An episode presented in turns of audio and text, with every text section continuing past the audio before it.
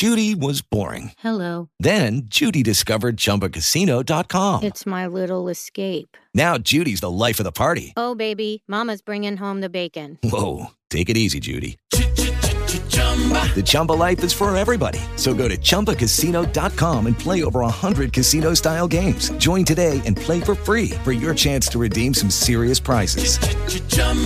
ChumbaCasino.com. No purchase necessary. Void where prohibited by law. 18 plus terms and conditions apply. See website for details. Elogio di Galileo. Allora, eh, dopo la- l'innamoramento di eh, Venere e di Adone, compaiono dei personaggi, per esempio Clizio, Mercurio e lo stesso Cupido, che si occupano dell'iniziazione di Adone. E Adone passa attraverso una serie di esperienze estetiche che lo renderanno ancora più degno insomma, di, eh, di essere il compagno eh, di Venere, quindi di sposare Venere. Abbiamo una sorta, dicevamo, di iniziazione per cui Adone viene introdotto al piacere dei sensi e poi ancora viene introdotto alle delizie dell'intelletto e delle arti e infine viene avviato alla scienza moderna. Ecco, proprio il brano che stiamo per, per leggere è significativo perché Marino, Giovan Battista Marino, elogia, prende spunto no, da questa iniziazione di Adone per elogiare Galileo Galilei, quindi l'autore di cui parleremo a partire da martedì prossimo. Quindi siamo nel canto decimo di Adone, Mercurio accompagna gli amanti Adone e Venere a visitare i cieli della Luna di Mercurio e quello di Venere. Ecco, il modello dei canti è quello della Divina Commedia, dove c'è Dante che viene guidato da Virgilio, da Beatrice, eccetera. In questo caso Adone è guidato da, da Mercurio. È chiaro però che nel momento in cui lui si rifà a dei modelli, Giovan Battista Marino poi li stravolge, li interpreta a suo modo, anche in maniera molto più, in modo dissacratorio ed erotizzato, perché al centro del poema della donna abbiamo detto che c'è la pace, c'è la bellezza, c'è l'amore, e quindi eh, diciamo con significati, un'impostazione completamente diversa rispetto al poema del, di, di Dante Alighieri. Ecco, dicevamo che nel momento in cui appunto arriva in questo cielo della Luna, eh, Mercurio affronta il problema delle origini delle macchie lunari. Ora dovete sapere che l'anno prossimo, eh, quando faremo il paradiso, ci troveremo di fronte a una situazione del genere, no? nel senso che Dante chiede a, Vi- eh, chiede a Beatrice scusate, il, come mai ci sono le macchie nella Luna, l'origine delle macchie lunari. Lì eh, tutto questo serve per iniziare una disquisizione di carattere teologico e astronomico eh, sulla base della filosofia aristotelica e tomista. Qui invece questo accenno alle macchie lunari diventa lo spunto per eh, fare riferimento alle moderne scoperte scientifiche di Galileo Galilei. E come abbiamo già spiegato anche le altre volte, ehm, Giovan Battista Marino eh, si sente proprio nel solco insomma, di quello che sta avvenendo a livello scientifico, ecco, lui lo vuole eh, trasportare anche a livello letterario, cioè vuole scoprire nuovi orizzonti eh, nel campo letterario, così come Galileo Galilei lo fa nel campo scientifico. Bene, allora iniziamo la parafrasi di questo brano. Tempo verrà che senza impedimento queste sue note ancor fien note e chiare.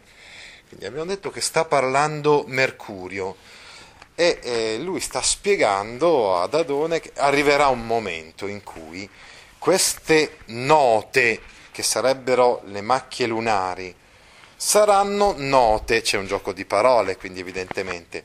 Nel primo caso la parola note viene usata come un, un significato, con un, con un, significato. Quindi queste, queste macchie che si trovano sulla Luna troveranno spiegazione, saranno note, quindi saranno conosciute e chiare. È la predizione di, delle scoperte scientifiche di Galileo Galilei dovute all'osservazione degli astri tramite appunto il cannocchiale. Queste sue note saranno note, conosciute da tutti e chiare, merced un ammirabile strumento, grazie ad un mirabile, meraviglioso strumento che è appunto il cannocchiale, per cui ciò che è lontano vicino appare, grazie a questo strumento, quello che è lontano apparirà vicino e con un occhio chiuso e l'altro intento, specolando ciascuno. Ecco, questo attenzione ha delle implicazioni anche a livello, eh, se vogliamo, figurativo, nel senso che eh, proprio nell'epoca del barocco eh, viene meno la prospettiva, dicevamo, e l'intento eh, tante volte degli architetti o degli scultori barocchi è quello di eh, rendere vicino allo, allo, all'osservatore, allo spettatore, ciò che di per sé sarebbe lontano. E con un occhio chiuso e l'altro intento. Ecco, viene rappresentato lo scienziato, lo immaginiamo, lo vediamo raffigurato spesso Galileo, con un occhio chiuso, e l'altro invece attento, quindi eh, teso a vedere il meglio possibile attraverso questo strumento, specolando ciascun l'orbe lunare, quindi eh, osservando l'orbe lunare, quindi l'orbita eh, della Luna e insomma il cerchio della Luna, osservandolo con molta attenzione, scorciare potrà lunghissimi intervalli per un picciol cannone e due cristalli. Quindi potrà abbreviare, quindi potrà scorciare, potrà osservare e quindi notare uh, tutti gli spazi siderali, i lunghissimi intervalli, grazie a un cannocchiale, un piccolo cannone, perché il cannocchiale di Galileo assomiglia a, un, a un'arma, diciamo così, solo che è un'arma puntata verso il cielo non per uccidere, ma per osservare insomma, il firmamento. No? È quel picciol cannone, ecco perché viene chiamato cannocchiale. E due cristalli, infatti il tubo e le lenti del telescopio che erano stati, come vedremo poi martedì, in realtà trovati, inventati da alcuni ottici olandesi, vennero però puntati verso il cielo da Galileo eh, con eh, risultati eh, straordinari. No? E questo permise di vedere meglio, con maggiore precisione, quello che avviene sulla superficie della Luna, ad esempio, e quindi di osservare meglio le macchie lunari di quanto possiamo fare ad occhio nudo grazie a questi due cristalli. Se non sbaglio si tratta di due lenti, una concava e una convessa. Ecco, io non sono un esperto di scienza, no? però il, principio del cannocchiale più o meno sarebbe questo.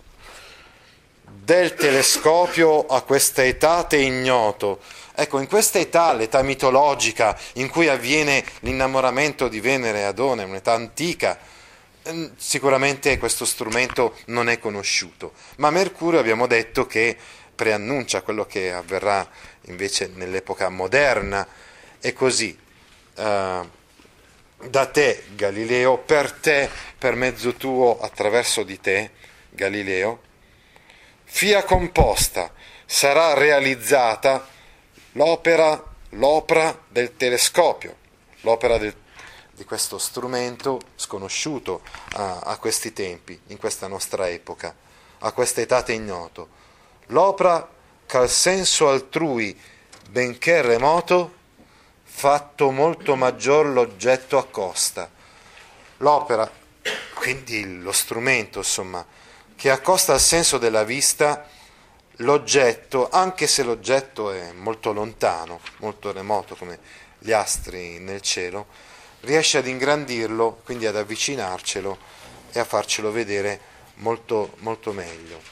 Al senso altrui accosta sarebbe anche uh, un iperbato per via della disposizione delle, delle parole, l'ordine delle parole.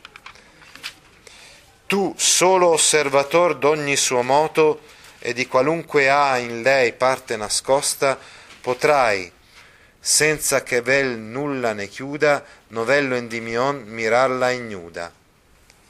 Quindi tu, uh, Galileo, ecco la, la, predizione di Mercurio, dicevamo, solo osservator d'ogni suo moto, che eh, vedrai ogni movimento eh, appunto di, della luna e degli astri eh, e di qualunque ha in lei parte nascosta, dico qualunque parte nascosta eh, nella luna, perché potrai vederla, vedere la luna, quindi per la prima volta scoprirla.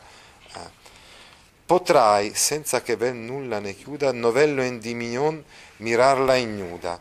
Ci si riferisce qua ad una ad un racconto mitologico. Secondo questo racconto mitologico, Endimione, che era un cacciatore, mentre dormiva si innamorò di Artemide, la Diana dei Romani, che si era avvicinata a lui sotto l'aspetto appunto della luna.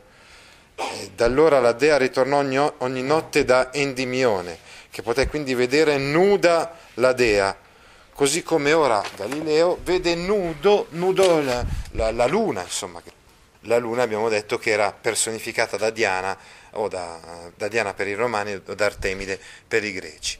Quindi nuovo Endimione, così come Endimione, insomma, poteva vedere nuda la dea della luna, insomma, tu potrai vedere senza più veli la luna, potrai mirarla ignuda, potrai guardarla quindi senza nessun velo, senza che nasconda più quello che, quello che è sulla sua superficie esattamente come accadeva ad Endimione nel racconto mitico. E col medesimo occhial non solo in lei vedrai dappresso ogni atomo distinto, e quindi con questo strumento, con il cannocchiale, potrai osservare dappresso, uno accanto all'altro, ogni atomo distinto, quindi ogni nel firmamento, potrai vedere ciascun punto nel firmamento ma Giove ancora, ma non solo la Luna, ma anche Giove. Infatti Galilei, vedremo martedì col, col, col telescopio, vedrà anche Giove e i suoi satelliti e poi eh, dedicherà insomma, i satelliti di, di Giove ai, ai, medici, diventeranno i, i pianeti medicei. Dicevamo, Giove ancora sotto gli, aus- gli auspici miei, sotto gli auspici di Mercurio, scorgerai d'altri lumi intorno cinto, scoprirai quindi che Giove non è da solo nel firmamento, ma è che è circondato da altri astri che sono appunto i suoi satelliti. Quindi Galilei ne vide quattro, noi sappiamo invece che ce ne sono eh, ben di più. Ecco. Onde lassù dell'Arno i semidei il nome lasceran sculto e dipinto.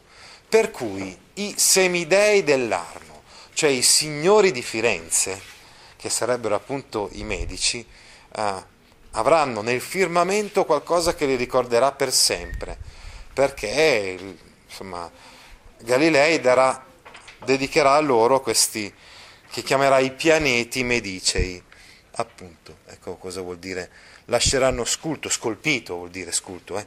è dipinto là nel cielo, con una metafora dice, eh, Marino il loro nome grazie alle scoperte di Galilei.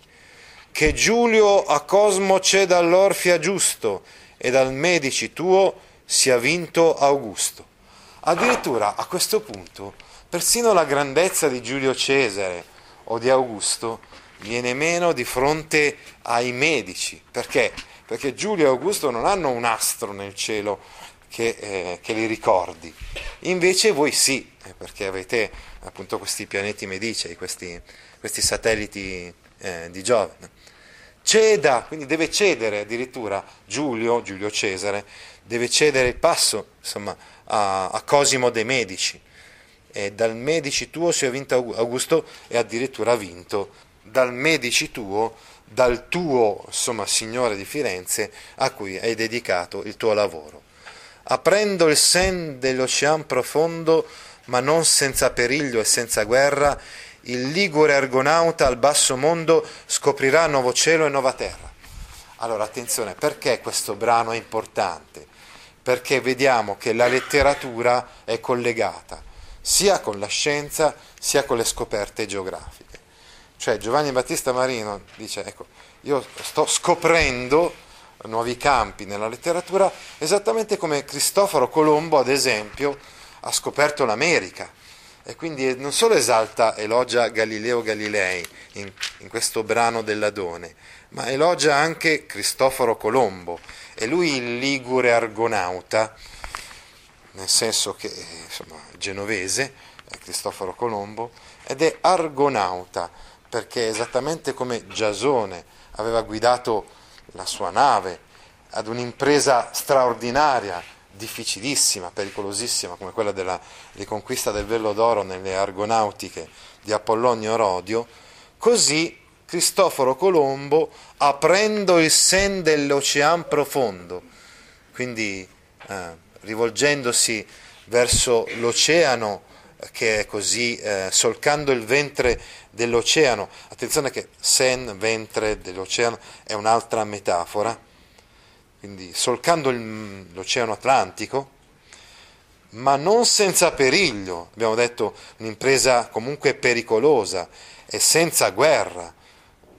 Ci si riferisce qua a, al momento in cui poi è sbarcato e ha incontrato delle popolazioni che almeno loro ritenevano ostili. Il ligure argonauta al basso mondo scoprirà nuovo cielo e nuova terra. Quindi mentre Galileo scopre nuovi astri nel cielo, eh, Cristoforo Colombo ha scoperto una nuova terra qui nel basso mondo, quindi appunto sul nostro pianeta. Tu del ciel, non del mar Tifi secondo. Quindi Tifi era il timoniere della nave eh, degli Argonauti, della nave di, di Giasone. Quindi tu, Tifi I ecco, sarebbe Cristoforo Colombo, quindi che il nuovo nocchiere, timoniere che guida insomma, la, la sua nave, le sue navi, le tre caravelle insomma, verso l'America. E Galileo diventa Tifi II, quindi ritorna l'elogio di Galileo, il riferimento a Galileo che è Tifi II, perché anche lui porterà ad una nuova scoperta. No? E navigatore, ovviamente non navigatore del mare, ma navigatore del cielo. Quanto gira spiando e quanto serra senza alcun rischio, ad ogni gente ascose scoprirai nove luci e nove cose. Quindi tutto ciò che gira spiando, cioè osserverai nel cielo uh, i pianeti eh, che, che, girano nel, nel, cielo. E quanto serra senza alcun rischio, quindi troverai mh, quello che, che, si muove nel, nel firmamento, ciò che invece è fermo, senza alcun rischio, a differenza di, eh, insomma, di questi navigatori che hanno affrontato dei pericoli, tu invece senza alcun rischio, attraverso solamente il cannocchiale, ad ogni gente ascosa scoprirai, quindi troverai delle cose nuove che nessuno mai aveva visto prima, eh, che erano nascoste quindi alla, alle, alle, genti.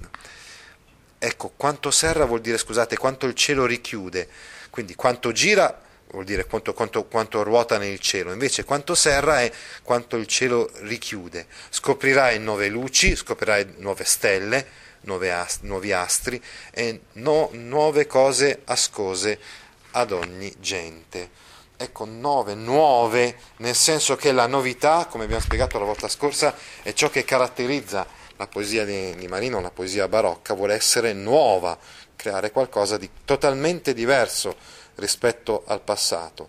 Ben dei tu molto al cielo, tu devi molto al cielo, che ti discopra l'invenzione dell'organo celeste, che ti, insomma, che ti mostri eh, ciò che è possibile attraverso questo strumento del cannocchiale.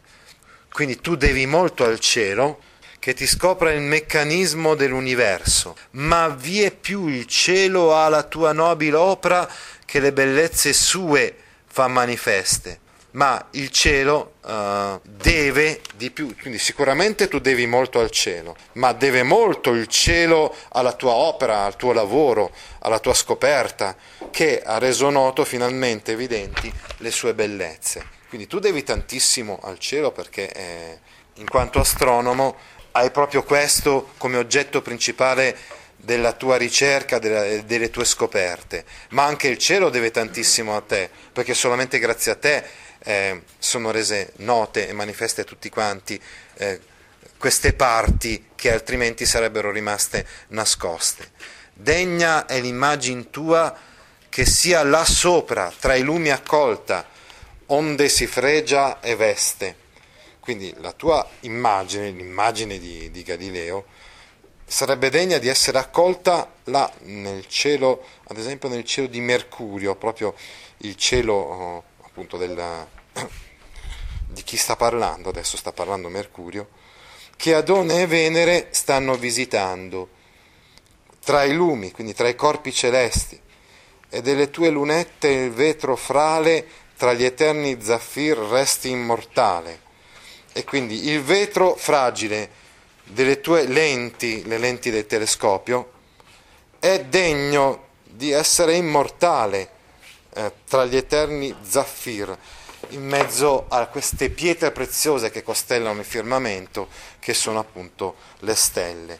Anche qua abbiamo un'inflazione di metafore, le stelle sono rappresentate come eh, zaffiri, quindi come pietre preziose, eccetera. Non prima no, che delle stelle stesse estingue il cielo i luminosi rai, esser dei lo splendor ch'al ti tesse, onorata corona, estinto mai. Quindi, lo splendore che l'onorata corona ti tesse ti intreccia intorno ai capelli, non deve essere mai spento, estinto, prima che il cielo estingua i luminosi rai, i raggi delle stelle stesse Mercurio predice gloria eterna a Galileo Galilei, legandone iperbolicamente la fama alla durata stessa delle stelle da lui scoperte. E quindi sappi che non ci si dimenticherà più di te dal momento che tu hai fatto queste scoperte astronomiche straordinarie, importantissime, non ci si dimenticherà mai più di te.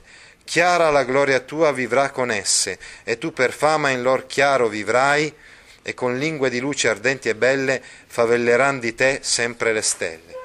Quindi la gloria di Galileo sarà imperitura, non perirà mai, vivrà sempre insieme con esse, quindi con le stelle. E tu per fama, quindi tu per la, la fama che conseguirai, in lor chiaro vivrai, diventerai famoso Ecco, anche qua abbiamo un gioco di parole, nel senso che la prima volta la parola chiaro è usata nel senso etimologico, clarus, di famoso, e poi invece eh, c'è chiaro, chiara la gloria tua vivrà, eh, scusate, prima c'è chiara la tua gloria vivrà, chiara, splendente e luminosa, la prima volta quindi usato l'aggettivo nel senso di splendente e luminoso. La seconda volta invece usato nel senso di noto famoso, in senso etimologico. Tu vivrai chiaro, vuol dire quindi tu sarai famoso no? per le scoperte astronomiche che hai fatto e con lingue di luce ardenti e belle favelleranno di te sempre le stelle. Le stelle parleranno di te perché sei stato il loro scopritore. Ti interessano file di questo genere? Allora vieni su www.gaudio.org e iscriviti alla newsletter A Scuola con Gaudio all'indirizzo www.gaudio.org/news.